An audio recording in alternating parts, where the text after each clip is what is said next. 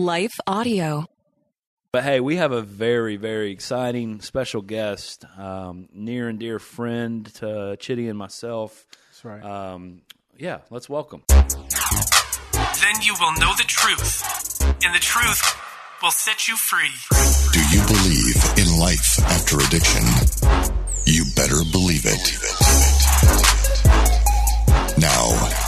Host of Life After Addiction, Yes, sir. Here we are in a room Dude, I full knew- of strangers. Hey, hey. dude, I swear, politics. I knew you were gonna start singing. I just had a gut feeling. I'm like, this dude's gonna start singing. Did you watch the Super Bowl last night? I did. My favorite part was Chris Stapleton's national anthem. Okay, okay. He did a really good job, man. So I and put- then you had the tears. You're not supposed to talk yet until you're introduced, guest. As you can see, as you can see, we have the one camera angle. So now you know and you heard, but you don't know what voice that is. We have a very special guest. But back to uh, the Super Bowl, as the coach of the Eagles was crying as the national because they like his just in the Super Bowl so soon. Man, it was beautiful. It was beautiful. I didn't see that, Well, that's because but I did wager thousand dollars on the Chiefs. thousand disciple dollars. Thousand disciple dollars, which is zero human dollars. But in heaven, God will reward you for your gambling efforts. Anyways, this is going down. But hey, we have a very, very exciting special guest, um, near and dear friend to Chitty and myself. That's right. Um, yeah, let's welcome TK. How you doing, man? I'm good. How are you, gentlemen? Doing well, doing well, man. So TK is a, a marriage and family therapist. He's the clinical director of Renew Clinic Knoxville, uh, which is an IOP addiction recovery uh, clinic in Knoxville. Booming. They've been open for what a year and a half now. Coming up on two years, yeah. Coming up on two years, and man, awesome things. They're like a sister brother ministry with us. Uh, they they believe the same things that we believe, and they that man, it's an awesome ministry. Uh, and so we're excited. You might be asking, well, why are you having this guy on the podcast? And I'm going to let him tell tell you. So TK, why don't you jump in, man? Why don't you tell us uh, and our viewers a little bit about you, your story, what's going on? And Yeah. uh, man, it's really good to have you. We've been trying to schedule this for a minute, Dude, man. it's been two, since- three since- years, I think. two, three years in the making. and our schedules just wouldn't come together. But man, I'm really excited about this and have been, have been. Amen. Yeah, I'm excited to be here too. And and Adam, uh, Cheddar, you know, I I absolutely love what you guys are doing at S2L. Um, and having been an alumni myself, I can speak uh, just just to the power of your program and what the Lord is doing at S2L. It's unbelievable. Um, and Cheddar, I, man, I gotta say, it's so good to see you sitting there. Uh, you, man, you you were. I'm serious, man. You so you were. What I think you'd been there seven months when I finally arrived in my grand entrance at S2L. Is that right? I'm not sure. When did you get here? All my time runs together. I've been here. Oh no, you would ask me that. Um, Like what year? 2018, 2019? I think it was it was the beginning of 2019. Okay, so I had just become staff. Yes. Cut to a clip right now of TK in 2019. And I, and I, Perfect intro. All right, we're back. and I have a and I'll, I'll get to a story about my uh, my first night showing up at S2L and meeting Chester. Hello, folks. My name is Derek Greer, and I'm reaching out to fellow pastors and church leaders just like you to join me and other Christian leaders and organizations throughout the nation as we come together on June 8th and 9th for National Unity Weekend. Together, we will show the love of Jesus as we serve our communities on Saturday, June 8th, and then preach from a shared text on Sunday, June 9th. To register, go to unityweekend.com. That's unityweekend.com to join us as we unite the church and unite the nation. What impacts you every day? There is one book that influences almost every aspect of our lives. Museum of the Bible reveals the Bible's impact on your favorite musicians and artists, the way we measure time, social justice, our national monuments, and more. The Bible's impact is all around you. Discover how at museumofthebible.org/impact. Uh, we- we'll get to that though. But anyway, hey, thank you for for having me on. I appreciate the introduction. Yes, I'm a counselor. I am also in recovery.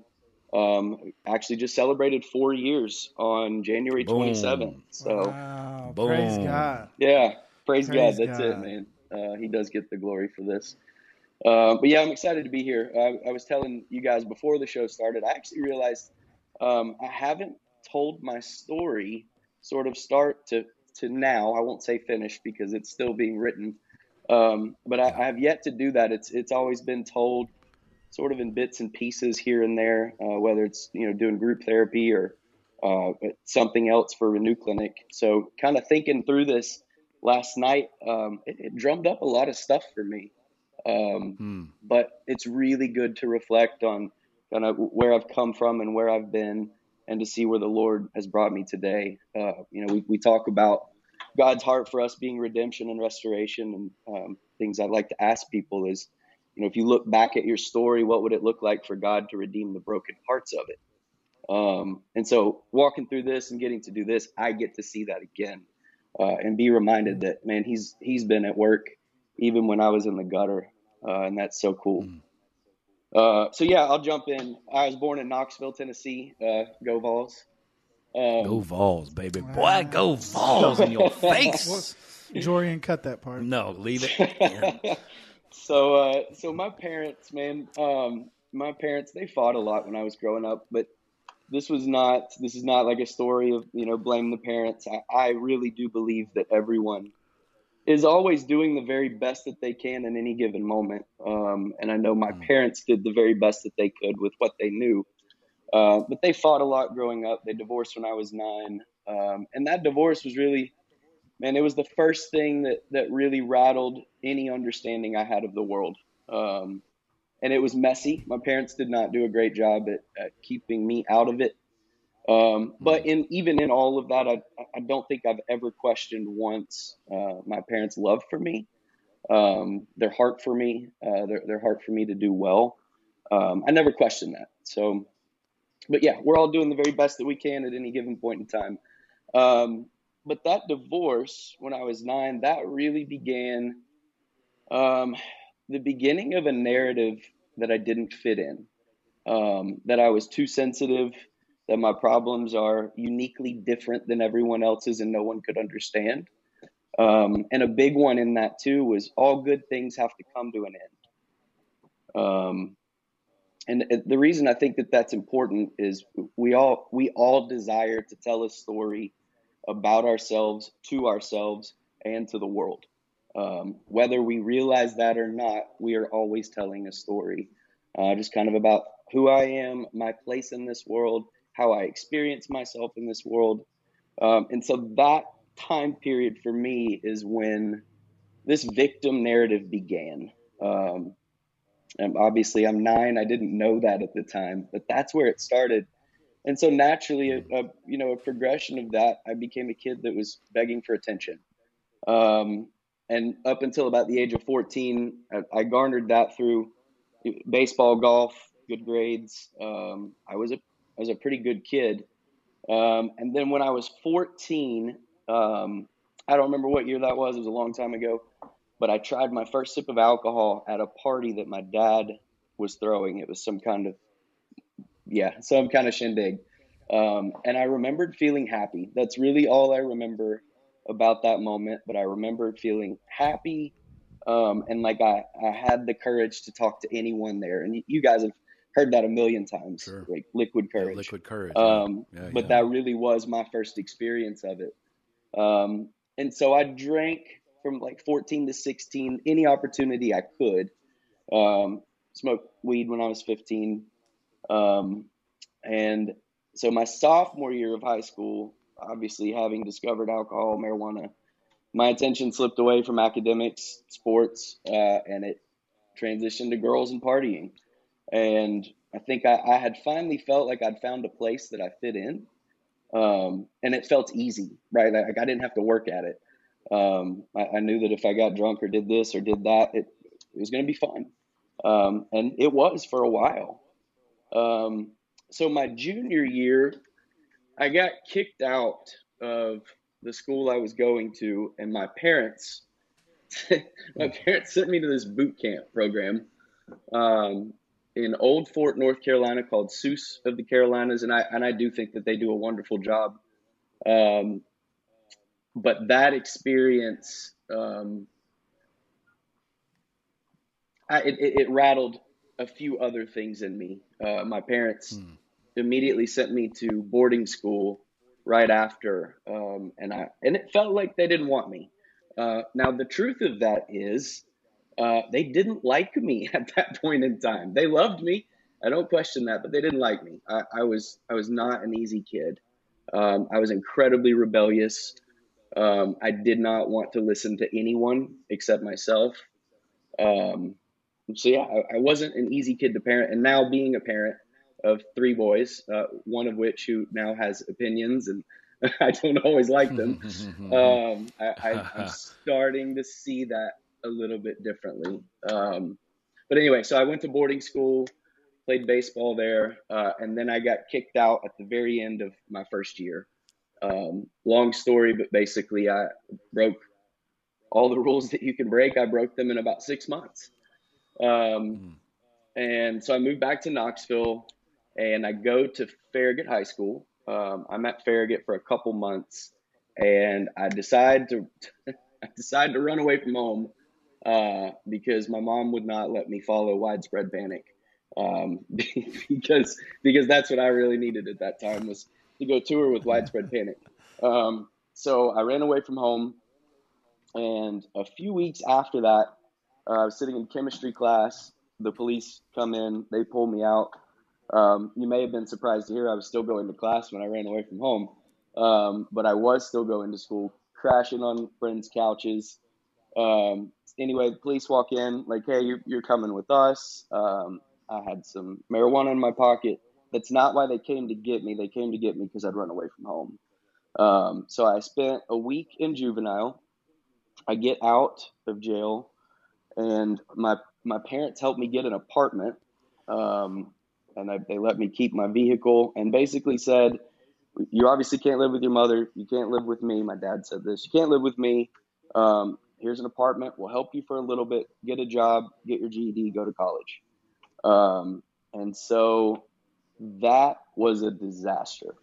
mm. I, I, was not ready for that level of independence. Um, even though that's uh, you know that's what I was screaming for, right? That's that's what I thought I needed. I was not ready for that. Um, naturally, being a senior in high school, my apartment became just a, a, an absolute mess. Um, and while I was in that, that's when I was introduced to cocaine, psychedelics, um, Hmm. you name it, it, it was there. Um, and so there's a period of four years here from about 18 to 22. Um, that was that's really where my addiction just exploded. Um, I was introduced to opiates. I, I got hurt um, playing backyard football. I went through a glass door, severed my radial artery, uh, some nerves, tendons, and I had a few hand surgeries. As a result of that, I got put on a lot of opiates. This was back in the early 2000s when um, they were just, you know, riding them like candy. Um, yeah. Again, looking back on that period of four years, now I, I see a young man that was incredibly lonely.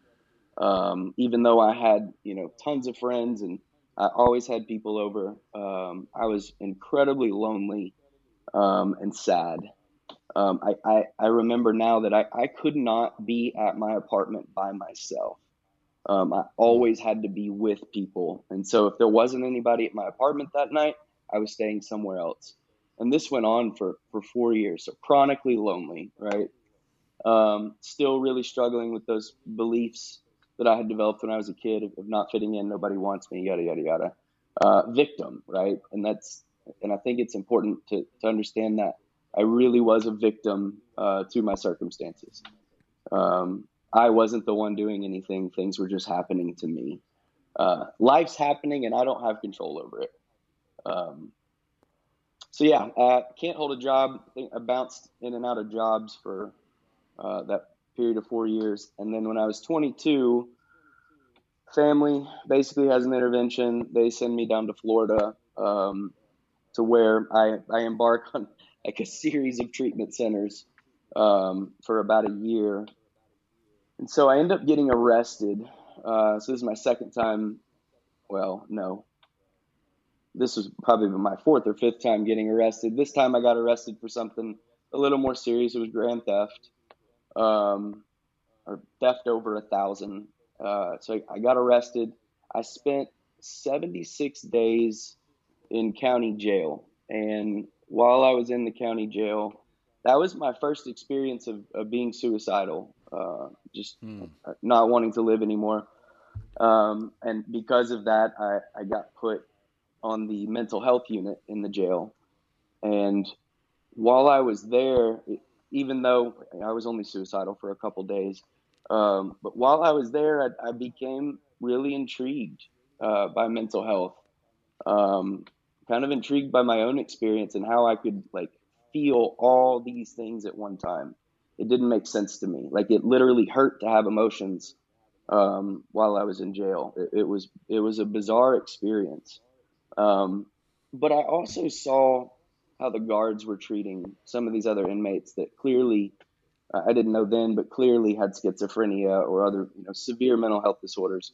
And I saw how the guards treated them, and I, I remember feeling just kind of disgusted by that. Um, so anyway, I get out of jail, go to another treatment center. Uh, this time something's finally shifting, um, and I, I think it's more. I, I was so terrified of failing. Um, I, I didn't want to have to do this again.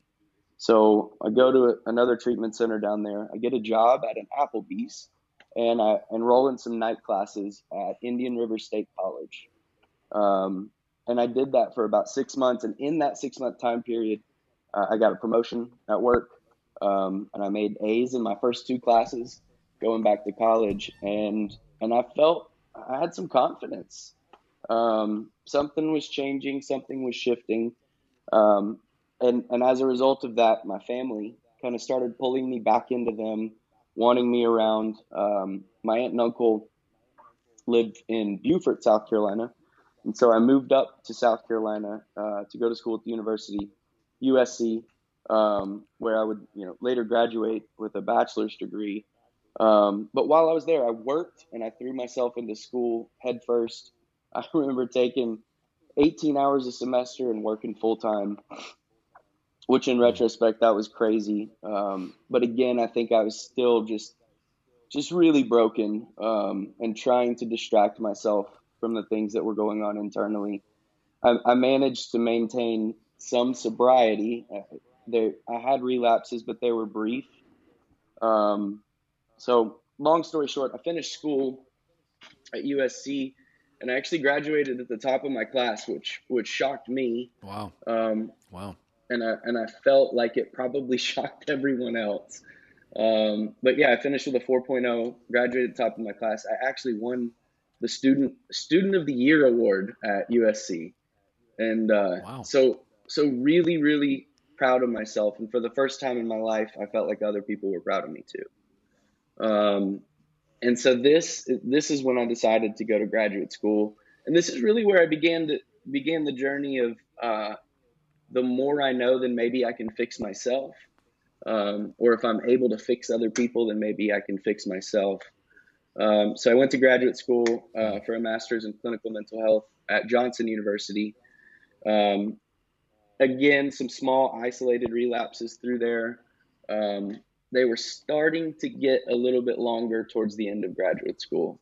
Uh, the relapses were, um, but I finished school, took a job in Crossville, Tennessee, um, and I moved there with my soon-to-be wife. Um, and it was a great a job, man. you took a I- job as a was, counselor.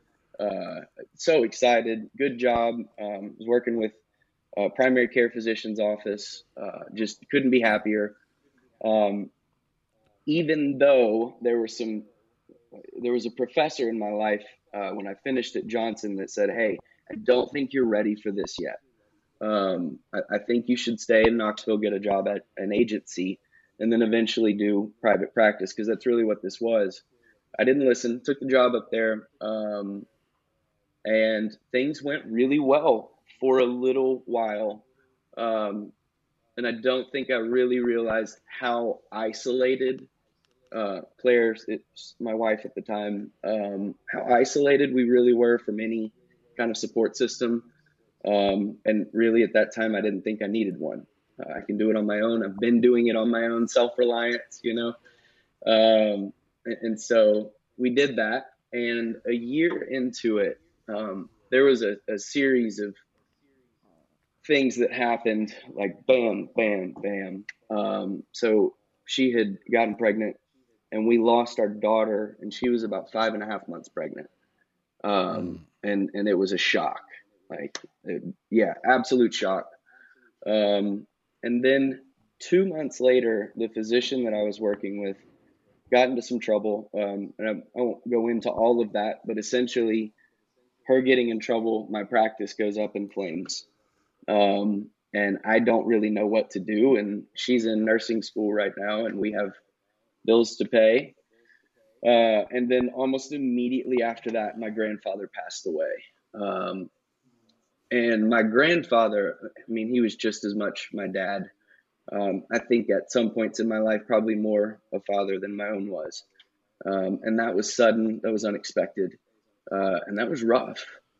Um, so, again, no support, incredibly isolated. Um, our marriage begins to crumble. Um, and I, this, this was the big one. Uh, this was the relapse that, you know, ended it all, or at least that's that's what I thought. Um, Claire was five months pregnant again at the time that I relapsed, which is interesting because that's exactly how far along she was uh, when we lost the first baby. Um, and I was only a few months away from getting my LMFT license in Tennessee, and, and start to finish, that's a process that uh, graduate school to finishing takes about five to six years. Um, and once you finish graduate school, you only have a three year gap to get all your post supervision in, or you have to start your supervision over. Um, so I was only a couple months away from that, and man, I this relapse I fell so hard and so fast, and I did things hmm. that I never thought I would do. Um, that's I, I, did meth for the first time, and and I didn't just do meth; I went straight to the needle, um, head first. You know, meth, heroin, opanas, the whole nine yards. Um, and within about a period of seven months, completely destroyed everything that was at that point. Uh, my son Tucker, he was born February 1st, 2018. I'm still using it this time. Sorry, so the relapse happened in August of 2017. Um, my son is born February 1st, and then February 17th, I get arrested um, and this time it's you know it, it's it's pretty serious. I um, I got arrested for manufacturing and distribution, um, and in introduction into a penal facility. Um, so a couple of pretty big felonies. I get out of there. Uh, you would think that would be enough to make me stop. It wasn't. Uh, I kept using for another month or so, living in hotels. Now my my wife at the time, she had taken my son and was staying at her mother's house. Um, which that was that was the right thing to do. Um, I was off the rails. Um, so continued to use for about another month, and then it was, hey, court ordered treatment for 90 days.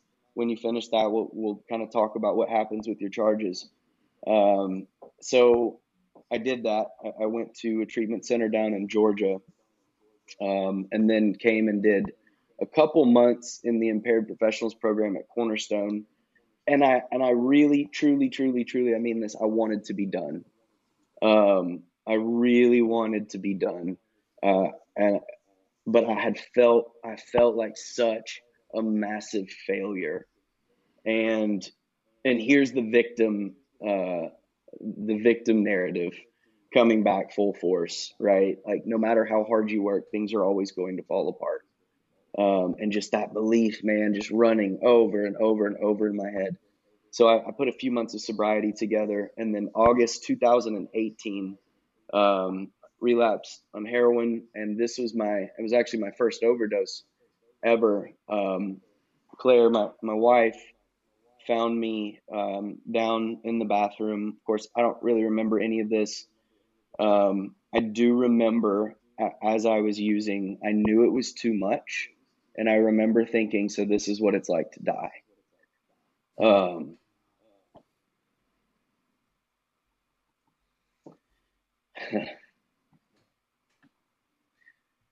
so anyway, I woke up in the hospital and uh, she's, man, she's mad. Um, and she she basically says, "I'm I'm leaving. I can't do this anymore." Um, and so we, we kind of went through this back and forth. She's leaving. She's staying for about a week. Um, I come home. I agree to go on Vivitrol injections, and she says, "Okay, I'll give you another chance." Um, and so we're we're back home. We're living together, um, spending time with my son, spending time with her. Um, had started to like stick my foot in the door at church. Um, and I had become friends with uh, a pastor. His name's Chuck Hooten. Amazing, amazing guy. Um, and and he was he was really supportive of me during you know that this, this is a short period of time. He was really supportive of me, um, and I really I looked up to him. And my brother-in-law Corey Mayfield, uh, he's an associate pastor at Shoreline Church. Started talking with him a little bit, um, but I still wasn't done. So January of 2019, um, Claire was working at UT Hospital, and our son was at his grandmother's house that night. And I, I went, I bought some meth because I knew that she wouldn't be home till the next day. Um, and then I needed to come down off of it, and so I, I bought some heroin. And I remember now, I after waking up, I did not remember this for months, um, but I remember now that night before I did um, a line of heroin, I remember crying out, begging God to take this. Um, I did not want to do it anymore, and I was tired of hurting everyone, um, burning every bridge that you could possibly burn. Um, I, I was tired of the pain I was causing those around me. I woke up a week later uh, in Park West Hospital, really disoriented. I didn't understand what had happened. Um, took about a day for me to kind of come back around and understand uh, the gravity of the situation. Um, and that's when I, I learned from a, a, the doctor there um, when EMS had found me. So my wife came home from work at seven o'clock the next morning. Um, I don't remember anything after 11 p.m. So we think that's around the time that it happened uh, told me that when EMS arrived, um, that my heart rate was seven and my respiratory rate was two breaths per minute and my core body temperature was 83 degrees. Um, typically that's, I mean, there's no coming back from that. There's not any coming back from that usually.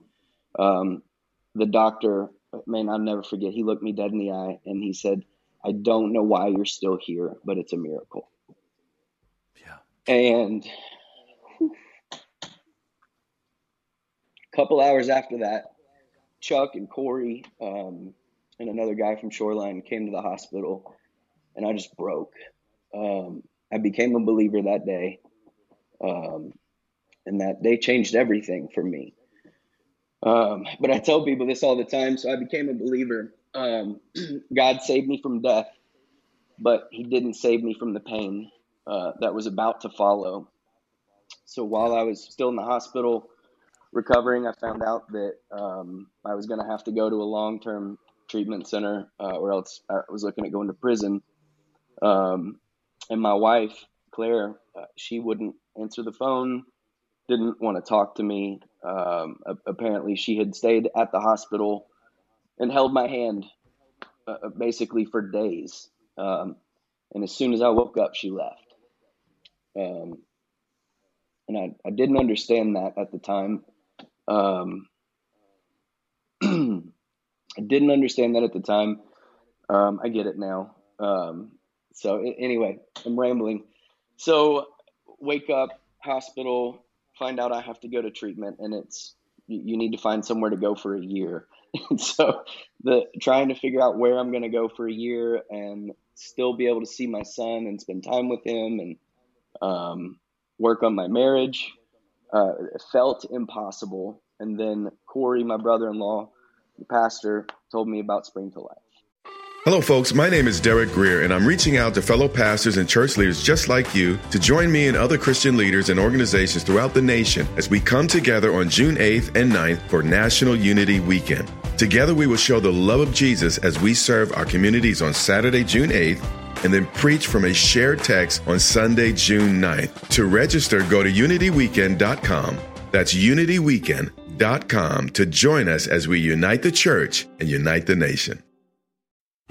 What impacts you every day? There is one book that influences almost every aspect of our lives. Museum of the Bible reveals the Bible's impact on your favorite musicians and artists, the way we measure time, social justice, our national monuments, and more. The Bible's impact is all around you. Discover how at museumofthebible.org/impact and we started talking with Ron, and it was sort of an impossible situation, uh, and the Lord just moved mountains uh, for me to be there. And a week after getting out of the hospital, my brother-in-law drove me to good old Woodbury, Tennessee, and uh, pulled up into S2L, and I was greeted by Chittister. Uh, he carried my bags in for me. Um, he sat and he talked to me, and he just man he took a, a really genuine interest in what was going on with me um, and kind of my story and, and how I'd gotten there. And you know, at that time, I didn't really know my story that well, but I do remember Chittister just just being so genuine and compassionate, um, and I could tell that he had walked a very similar road. Um, Yeah. so that night, uh, after they're done checking me in and going through my bags, uh, we, we walk out to go over to the house, and Chittister looks at my brother-in-law and says, "Hey, you care if we just pray over him real quick?" And then he looked at me and he said, "You care if we pray over you?" And I was like, "No, that's cool." And so we bowed our heads. He put his hand on my shoulder. That was the first time I ever experienced anyone laying hands on me. Uh, and he said this prayer that was just bold and powerful, and and it felt mighty and it had authority. Um, and I remember thinking he's crazy. like there's something wrong with this guy. Oh, he Um, is crazy. hindsight's 2020, but you know, I, I look back on that now, and it's it's just because he believes the same thing that I do, um, and we do have authority in the spiritual realm when we pray. And uh, man, he was he was casting that on me. Um, so the next four months, um, total um, agony. Um, I don't think I ever told I- hey, anyone this TK, while I was can at. you hear me? Hey, I think right now we, we earlier we went like a, we showed a two second clip just to show what you look like, but man, we do have recorded of where you are mentally and emotionally in this moment. Can we play that right now? You know what I'm talking about, just like a uh, a minute or so clip. Can we play that right now just to show everyone this is where he was at in this moment of his story. This is where he was feeling. This is what God was doing. Uh, let's play that for a second and then come back and finish it. my identity began to crumble when when my marriage and and my career, uh, those things that I had built around me, began to crumble. Uh, when that happened, I, I, I took a plunge uh, back into my addiction, uh, and that was in August of 2017. Um, and I fell really hard, really fast, uh, and within seven or eight months, almost completely destroyed my life. Um, kept going, kept going, and uh, all the way into um, an overdose that landed me on life support for five days.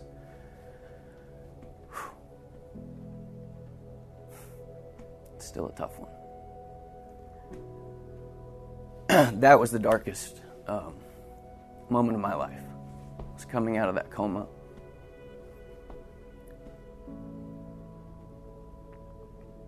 And just seeing what it did to everyone around me um, you know, words can't express the the remorse that comes with that, the regret.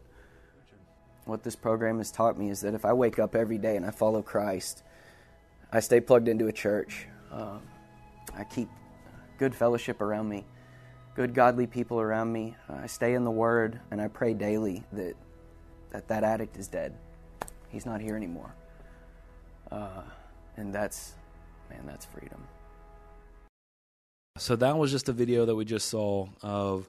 I don't remember how long you had been here, man, but we were doing a banquet and we recorded a whole bunch of testimonies. But yours was so powerful, we actually cut it out just to be you. And so what you guys saw was TK four years ago, um, in one of the darkest seasons of his life. But he started to taste true freedom and the love of Christ for the first time in his life, uh, and it was an amazing moment. And so carry on, sir. Sorry. No, sure no, you're good. that yeah. I, so I had Yeah. been at S2L, I think, at that point for about nine months. Um, and you're right. At, at that point, I had tasted freedom. Um, Yeah. and I, you know, I can smile about it now. But yeah, when I first got to S2L, man, those first four months, um, I didn't know what was going to happen. I didn't know if my wife was going to leave me. Um, I didn't know if I was going to prison. I didn't know if I'd ever be a therapist again. Um, and so, you know, kind of in retrospect, looking back at that, realizing how much of my identity it was made up in, you know, these external things. It wasn't made up in who God says I am, right? Um, Yeah. So yeah, it was a man. It was a horrible four months, but but looking back on it, I wasn't ever alone. Um, Yeah. And I was listening. I was listening to the sermons. I was reading my Bible because man, I was in such a place of desperation.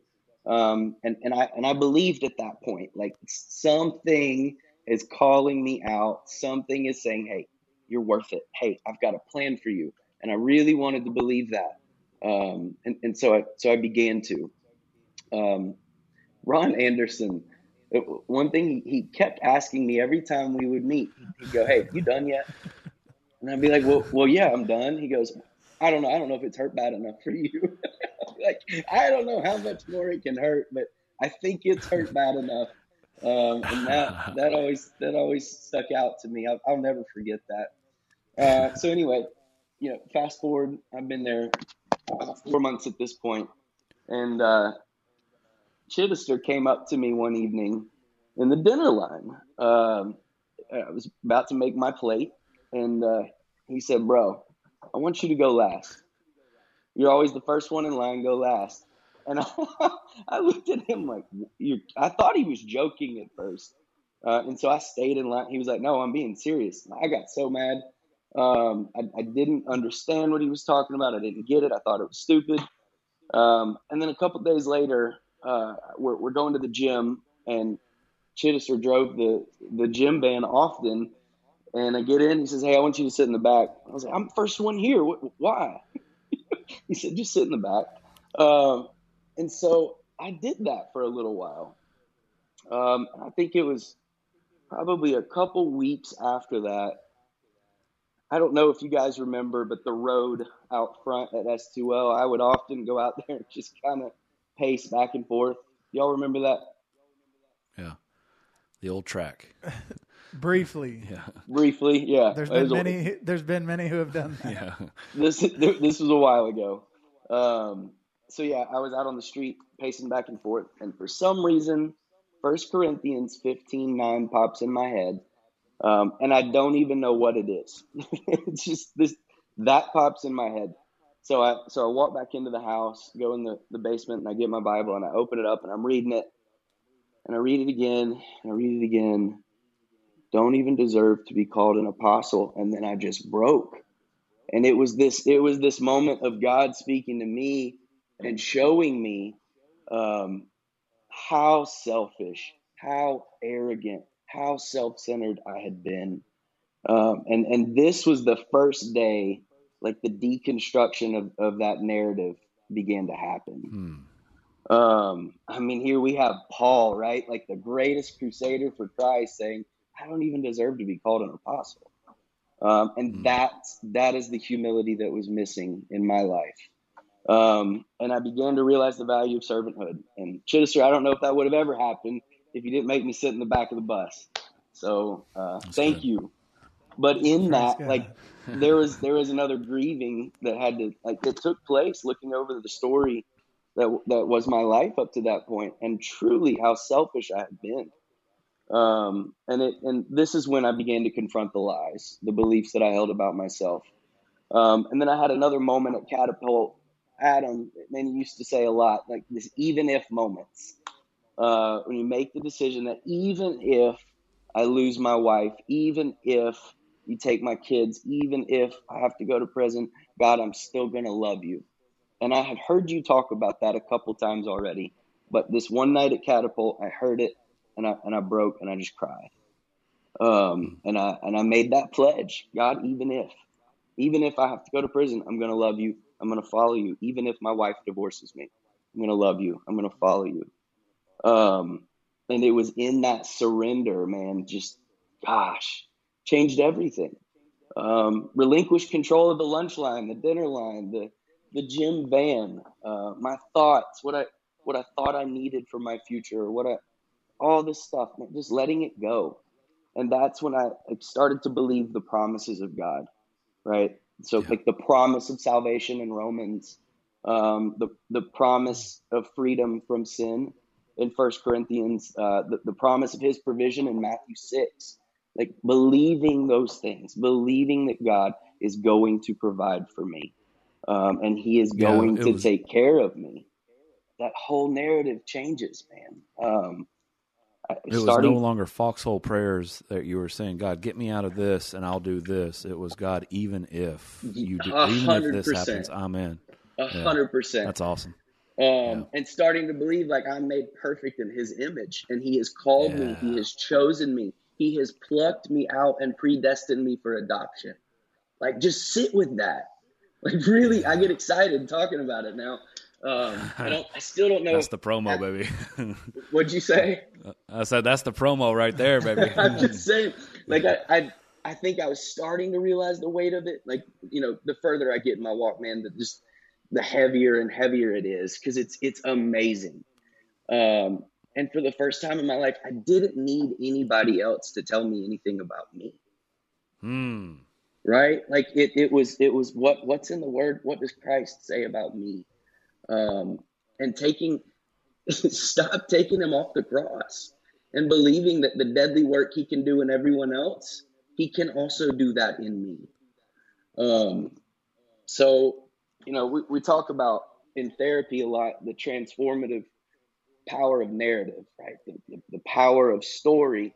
You think about the creation account, right? Like God spoke, God breathed, and the world came into existence in the same way the words that we speak speak power into our life. Um, if I believe that I am not worthy, if I believe that I'm not good enough, if I believe that I'm not wanted, well, how am I going to show up in relationships? Hmm. That's exactly how I'm going to show up. I'm going to behave in a way that makes you not want me. I'm going to do and act and say things um, so that I get to be right there's there's there's this self-serving piece to that too, right? Um, I get to be right. I told you, you're just like everyone else. You're just gonna walk away and you're just gonna leave, and then I get to be right. But but who am I hurting? Um. So anyway, um. Yeah, I, that's good. And I think uh, beginning to to recognize at that point in time that my emotions were not facts in any way, shape, or form. Uh, and that, in fact, my, my emotions really, they lied to me often. Um, and, and being able to step back, challenge my emotions with facts, submit them through the lens of scripture, um, and really begin to regulate my emotions, allowing the spirit to regulate my emotions. Um, I don't have to do that anymore by clicking here, taking this, drinking that. Like I, the Holy Spirit that lives in me can regulate my emotions. I don't need anything external. Um, yeah, and like working in this industry now, like what I what I want so desperately for everyone to see when they look at their story um, is it's what it would look like for God to redeem the broken parts of it, because He does and He will but you got to get mm. out of his way. I had to get out of his way. Um, yeah. Yeah, I think for me, I I saw that transition for you. So for, for most people, you, you touched on it uh, briefly, but you know, TK was with us for a full year, and as you know, most people are with us for like forty two days to eighty four days. I was the So mascot TK. TK was with us for a long time, but this man was as broken as you could possibly be when he got here. I mean, he was depressed as you could possibly be. Every single day I saw him seemed like the worst day of his life for the first several months of being there. Yep. And I'd have conversations with him. We'd pray together, and then I'd see him the next day, and it would just look the same. But I think it's it's kind of like you touched on it. Um, it was that control and it's the fact that you had no control and whenever you decided to relinquish that and acknowledge like hey there's nothing i can do to get myself out of this there's Yep. almost a peace that comes with that. There's almost a comfort that comes with that knowing that okay i can't do anything but submit and to surrender not only to god but to the men that he's placed in my life. And i have to find a way to trust what they're telling me because i desire freedom. God has set me down for the sole purpose of knowing him more and he's placed men in my life who can speak life into the dead parts of my life. And so learning to receive those words of life is critical for a man who desires freedom.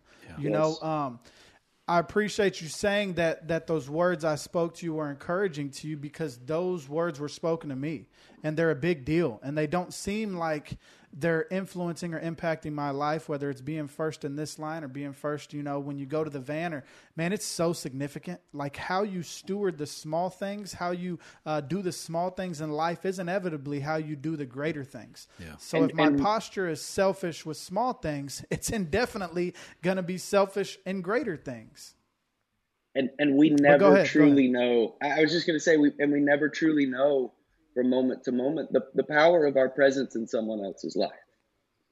You know, it's um, I, I go back to those four months where every every day was the next worst day of my life, literally, and and you're a hundred percent spot on with that. Um, but looking back, realizing that I wasn't alone, um, you know, we talk about the creation account in Genesis.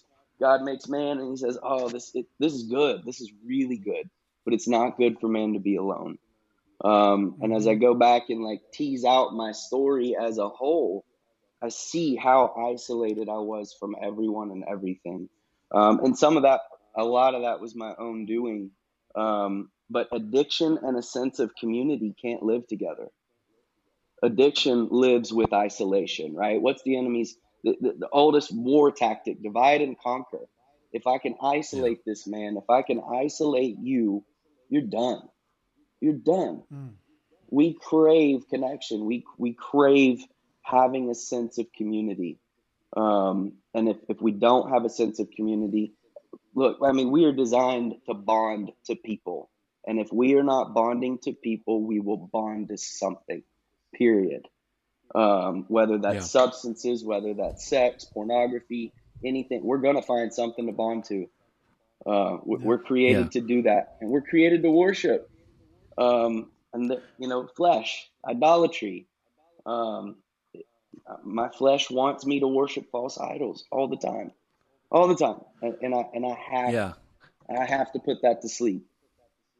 Speaking of worship, you are a very good worship leader too, by the way, huh? Some of your gifts and talents. But uh, I think for the people listening, uh, like many of us, myself, Chitty, Jorian, and I think a lot of people listening, what I noticed and can recall uh, with you is, and I think what what uh, you both have hinted at was that you found comfort, and maybe it was punitive, or maybe it was just woe is me, or whatever it is.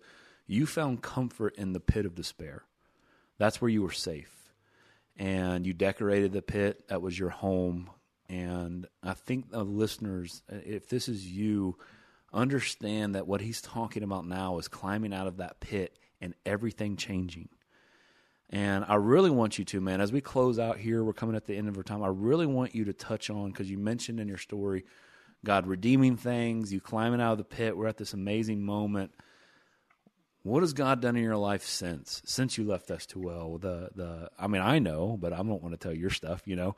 But I mean, you climbed out of the pit, you looked down, and you said, That's not my home. Enemy, you're a liar. I'm a bloodstained child of the kingdom. I'm not this, what you say. I'm what he says, as you mentioned. Then what happened in your life? Like, let's hear that. Let's close with that, baby. Yeah, man. Uh, so so after kind of where where I'm at now, it, it is still mind blowing uh, to me, kind of what's happened to my life. Um, I, I ended up meeting a beautiful woman uh, through a brother at S2L. It's his sister. uh, it's, it's kind of a funny story. Um, but I, I was finishing, I'd been at S2L for like a year and uh, went on a date with her afterwards. And uh, it, long And things short, were over. His up- wife, we, we didn't mention your wife did did leave and divorce you, and it's not Yes, like you were, she she did divorce yeah, me, yeah, yeah. Um, which which which hurt. But at that point in time, I right even if um, it did not hurt as much as those first four months. Um, So anyway, I, I graduate S2L. I meet my lovely wife today. Um, I, I come back to Knoxville and I, I get really plugged in with the church community at Christ Covenant Church. Seth Hammond, uh, Dr. Jim Cofield, uh, they are my pastors. I also consider them dear friends. Um, Yeah. So I'm I'm working doing construction at home. I have these relationships here, and I've got relationships at Shoreline Church. And then this this idea for a place called Renew Clinic gets birthed. Um, I did not birth it. This was part of the Knox County Church Network. Um, and Jim Cofield, Dr. Cofield was a part of that. And Henry Bieber, the counseling pastor at Shoreline. And God, like intricately weaving these relationships together, um, they called me and said, "Hey, why why don't you come sit in with us and uh, help us write the curriculum?" Was like, "Yeah, I'd love to do that." Um, and so I did that, and I, I worked on that with them for about eight months, seven or eight months, and then it was, "Well, hey, we'd like for you to be a, a counselor at Renew." I was like, "I don't know if I want to do that or not," uh, and so I I started praying because I was doing pretty well with construction, um, and I Yeah. wasn't sure if I wanted to go back into doing therapy. And so I prayed. I was like, God, slam this door shut if that is not where you want me. Please just make it clear as day. Uh, and he did. Uh, found out some things happened with my business partner in the construction uh, business about a week later. I was like, okay, Lord, I'm going to Renew. Um, at this time, I'm married, uh, and Renew starts. We have a baby. Uh, his name is Jude. He's about 18 months old now. So, all long story short, um, Tucker, who he is now five, that was from my previous marriage. Um, I have partial custody um, of him now. Uh, I get him. It's it's closer to one third custody, so it's more than every other weekend, which I never thought would happen. Um, I had to have super supervised visitation for two years, um, so I never thought that that would happen. So I have custody of Tucker. We have our 18 month old son. His name is Jude. He is beautiful. And then we have a 10 year old. Uh, so I adopted Brooke's son uh, from a previous relationship that she had. So now married, three kids, helping Sarah Keel run a treatment center. And I actually just started a private practice at Christ Covenant Church with Dr. Cofield. Watch out now. So, Watch yeah. out now. yeah. Watch out now. So it's Praise it's God, amazing, man. and and I, I like it's it's exciting. I'm it's amazing, and I'm just completely humbled. Uh, even just sharing with you today, I think every time I look back at my story, I realize just how broken I really was, um, and and the miracle that, that God worked in my life to get me to a place where I get to share my testimony. Um, and you two and you two played a pivotal role in this, and uh, thank you. Praise God. Praise God. From the pit of despair to the self proclaimed in the gutter, broken, darkest seasons of his life, season of his life, to a clinical director, married to the woman of his dreams, and the best dad in the world. That's life after addiction, and you better believe it, baby. Come Let's on. go. Thank you for listening to this episode of Life After Addiction. Life After Addiction is a production of S2L Studio. For more Christ centered addiction recovery resources, please visit S2L.net. That's S, the number two, L.net. For more information about S2L's licensed and accredited residential program, please visit s2lrecovery.org. That's S, the number two, L, recovery.org.